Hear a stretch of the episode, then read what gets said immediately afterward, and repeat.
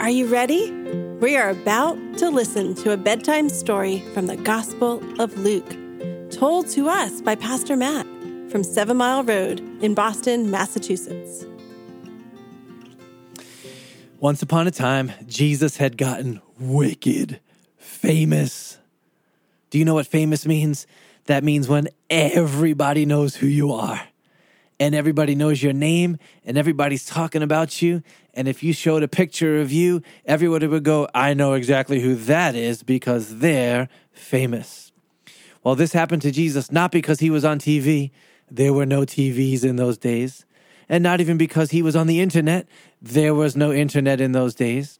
It happened to Jesus because everybody everywhere was talking about this man who could heal the sick and cleanse lepers and cast out spirits and preached with strength and wisdom and power that they had never seen before. And so by this point, anytime Jesus went anywhere, do you know what showed up? A crowd of people. Anytime he was teaching, there was people lined up to hear him. Well, one time, as he was teaching, all the Pharisees and all the teachers of the law and a whole ton of every people from every village in Galilee and Judea and Jerusalem came to hear and watch and learn more about Jesus. That same day, there were four guys who were super close friends, and they had a fifth friend, and he was paralyzed. Do you know what that means? Sometimes people's legs don't work. And the way that you and I could jump and skip and hop and walk around, they can't do it. And do you know what would be the best thing in the whole world for someone whose legs were paralyzed? Would be for them to get unparalyzed so that they could stand up and walk and play ball and jog. And so these four friends said, Hey, why don't we take him to see Jesus? Maybe Jesus can heal him, and help him walk again.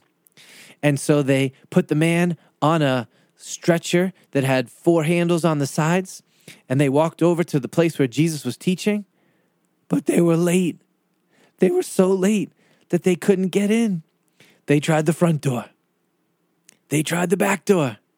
They tried the super secret side entrance. But there was people sitting and standing in all of them.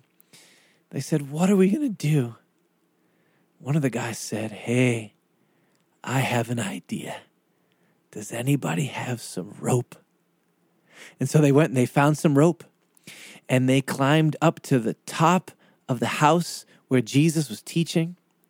And they pulled off some of those slates and tiles that were at the top of the roof and they poked a hole in it and then each of them tied some of the rope to their handle on the stretcher, and they slowly, carefully lowered their friend down until he landed right in front of Jesus. Well, when Jesus saw this, the biggest smile ever cracked across his face. You know why? Because he loves when we have faith in him. And he thought to himself, Whoa, these five guys have so much faith that I could heal this man that they figured out how to take the roof off and lower him down right in front of me. And so Jesus was so happy to step in and to love and to heal this man. But instead of beginning with his physical healing, Jesus did something nobody was expecting. He began with a spiritual healing. When he saw their faith, he said to the man, Your sins are forgiven. Nobody moved in the whole room. The scribes and the Pharisees furrowed their brows. They started whispering to themselves, that's blasphemy. Who does he think he is? Only God can forgive sins.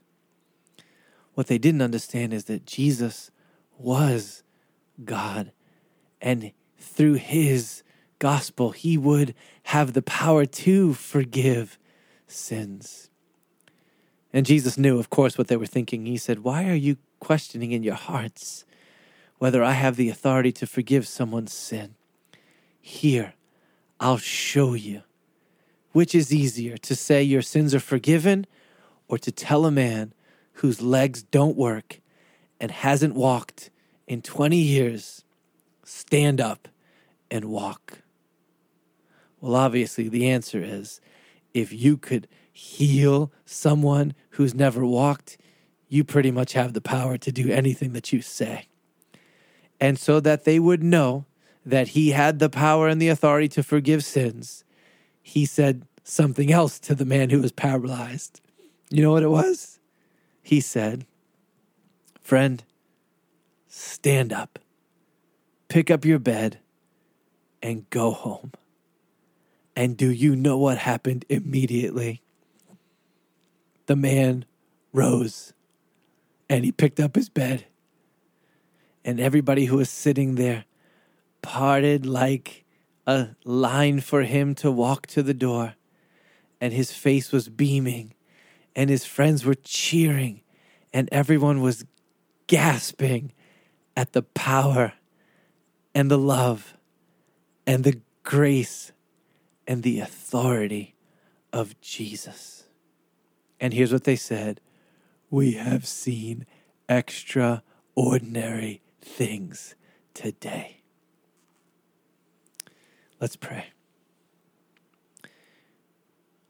Father, we believe that through Christ, you are able to heal us, body, soul, and spirit.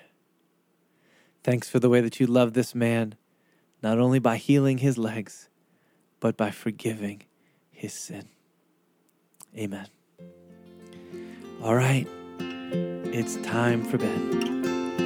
Good night. Thanks for listening. If you'd like more information about our church, Google Seven Mile Road, Boston.